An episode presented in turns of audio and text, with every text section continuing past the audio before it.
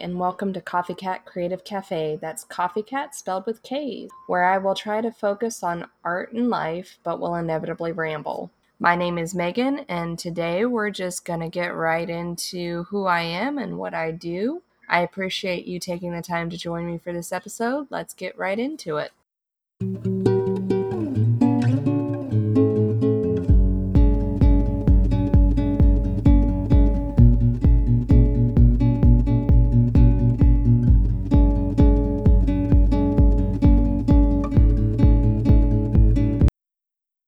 My name is Maegan Cook. I'm an artist and author currently living in the New York Finger Lakes area. This is my first podcast of the Coffee Cat Creative Cafe series, so bear with me as I work out kinks and bugs in the way I present these podcasts. My plan is to use them as a forum to discuss life, art, business, really anything that comes to mind, and also to answer any questions that might come up through Patreon or Instagram or any social media if you guys want to reach out and ask anything. But for this episode, since it's the first one, I kind of just want to introduce myself and talk a little bit about where I come from and how I got into art and writing and how the journey has been so far. I won't reveal my age, but let's just say my first game system was an NES and I did play the original Game Boy. Someone recently told me that makes me a grandma, so I'll live with it. Anyway, so if you have looked at my bio on my website, you'll know that I was born in Asheville, North Carolina. I was actually born in the same hospital my mother was, and four years later, my little brother was born, same hospital and I was born to a military family, so we moved a lot when I was a kid. About every three years, we went somewhere new. We've been all over the place from Camp Lejeune in North Carolina to Orange County in California, but I was an infant, so I don't actually remember that one, to Okinawa, Japan.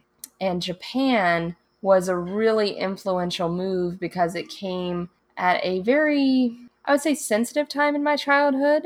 Uh, I was about seven when we moved there. So I was just getting out of things like the Teenage Mutant Ninja Turtles and Care Bears and into what most 90 kids kind of reflect as the Nickelodeon era. But I was in a foreign country watching foreign TV. So instead of Nickelodeon, I got to watch Sailor Moon.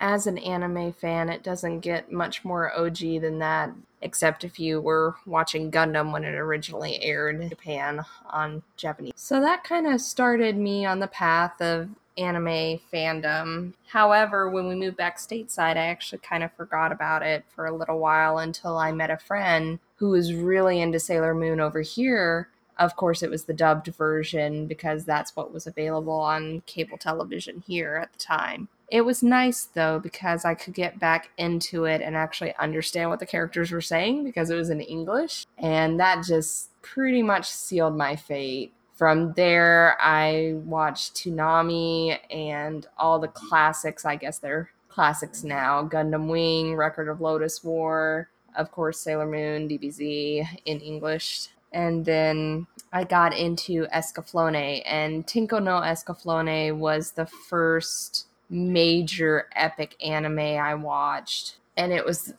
I think it was the first fantasy anime I watched. I think that actually I watched before Record Lodoss War that came later. That series, Escaflowne, was extremely influential on me, especially as a writer, because I had always been drawn to the fantasy genre when I was growing up, I was constantly reading books. I read the whole C.S. Lewis series, The Chronicles of Narnia, uh, Brian Jacques, the, I hope I'm pronouncing his name right, the Redwall series, A Wrinkle in Time was one of my favorite books when I was about 10ish. So all these greats uh, oh, and The Dragon Riders of Pern. That one I think I have almost every single book. I'll have to I'll have to look and see if I'm missing any, but I'm pretty sure I have almost the whole collection. So for me, seeing that genre represented in a visual medium that I'd come to really love, to see it in anime, that just threw me way over the edge as far as art and storytelling went.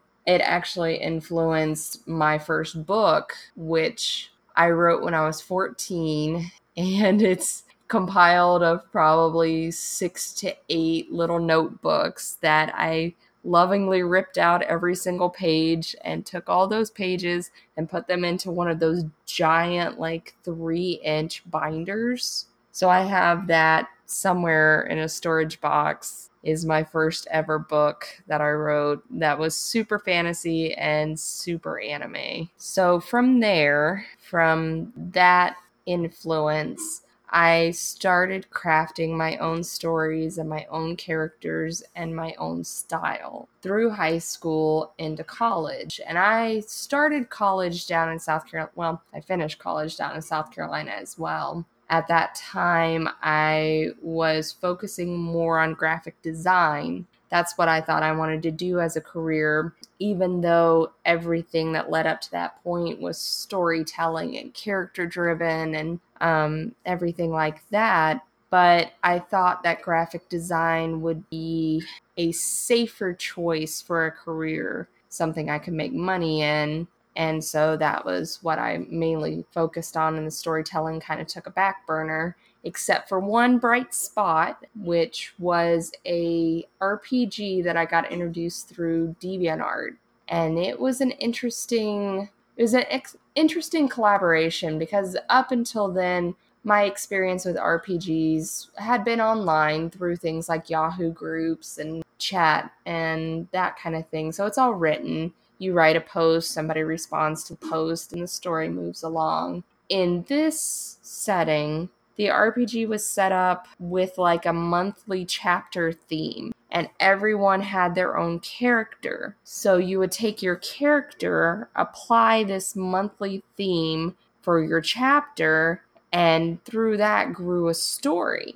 And the RPG was called Darkness Rising one of the characters that I created for it, my, my main character I created for it is Momoko Hitsuragi. And if that sounds familiar to you, that's because that's my main character in the current sci fi novel I'm working on, which is called Firefly Darkness, which is influenced from my experience from that RPG. The storyline is different, um, the characters are different as well but it's it's heavily influenced from that experience and uh, Momoko's changed a little bit from those days as well, but the essence of her character same. Getting back on track, in college, I was concentrating more on graphic design, like I said, aside from Darkness Rising and working on that story and that world. I was mo- mainly focusing on visual design and um, applying that to print and web. I focused mainly on print, designing things like logos and brochures, and that led to a a short lived internship outside of college where I got a taste of what it was like to work in a graphic design firm. It didn't take long for me to figure out that that might not be my path. I found myself very exhausted, creatively exhausted, coming up with these designs and these concepts, and you would throw many of them at a client and they might pick one or they might go in a completely different direction. And overall, after doing that and after freelancing on my own for a bit, I I decided that I wanted to give storytelling another try. I discovered NaNoWriMo, which is the actually coming up. It's the month of November is a National Writers Month or Writing Month, and the goal is to write 50,000 words in a month which is, you know, the average length of a novel. So essentially, it's writing a novel in a month. I have done it twice. I've only won once, and let me tell you, it is intense. I am planning on participating in some capacity this year to finish Firefly Darkness. However, I don't anticipate on making the word count. My goal is not necessarily to write 50,000 words, it's to finish that novel because it has been in the works way too long. At this point, you could probably make every joke from Family Guy about Brian's novel about my novel because it's taking so long. I fully intend to finish it, and this is my year. 2019, the book's gonna get done. So, how did I get from being a graphic design minded college graduate to now being an indie creator. Simply put, my mother gave me an ultimatum. She said either publish something by 2015, 2015, or give up art as a career and find something else. Me, being the stubborn person that I am, said, Oh, I'm going to publish something by 2015 because art's what I've wanted to do my whole life. In what capacity or what shape or form, I don't know, but I'm going to figure it out real quick. That led to the publication of A plus B. I had the concept, I had a rough outline. I got a couple of my DeviantArt friends to help me flesh out a script and figure out how to do a script for a comic because up until then, all I had written were stories or short stories. So I had never done a script. Then I took that script and pretty much my life savings. And I found an artist whose style I absolutely fell in love with, and the way he drew expressions and how cute his characters were just fit the theme of a kind of pop romance blend of teen movie and shojo manga theme that I had going for the story. It just fits so beautifully. So I hired him to do the artwork because I was not confident in my drawing abilities at that time. And I'm still not that confident in my comic drawing abilities, but from there, from the publication of my first graphic novel that I had created and written and could hold in my hand, that was the most amazing feeling. And when I when I held the first copy in my hands, I realized this. This is what I want to do. It's not just about drawing something and being happy with it. It's about creating something. Having a product in hand, something that will hopefully bring as much joy to somebody who picks it up and reads it or somebody who orders it offline or, you know, sees it in a bookstore, you know, that they would love it as much as I loved it the first time that I held it. It, it really is. It's it's amazing. And so I decided to make another one. And there was The World Next Door. Uh, not quite as happy in content. It's a speculative sci fi about the end of the world. But my friend Jessica had adored A plus B and she wanted to work on a project with me. And I wanted to see that short story. It was originally a short story, I didn't script it for a graphic novel but wanted to see that short story visualized. She did an amazing job with that.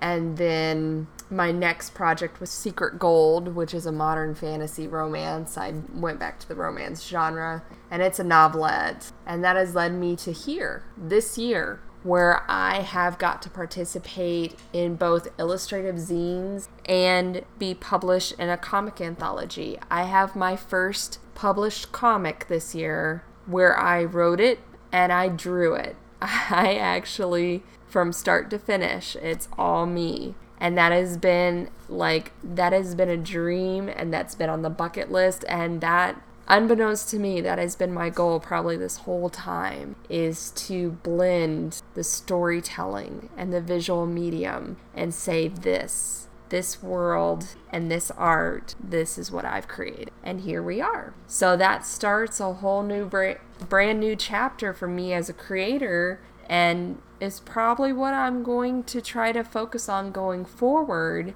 is creating comics and being a self published comic creator. Well, that's it for this episode. I hope you guys enjoyed it. If you're already supporting me on Patreon, I give you my eternal thanks and virtual hugs. If you would like to support me on Patreon, find me at Maegan C Creates, and my name is spelled M A E G A N. I hope you guys have a great and powerful day. I'll see you next time.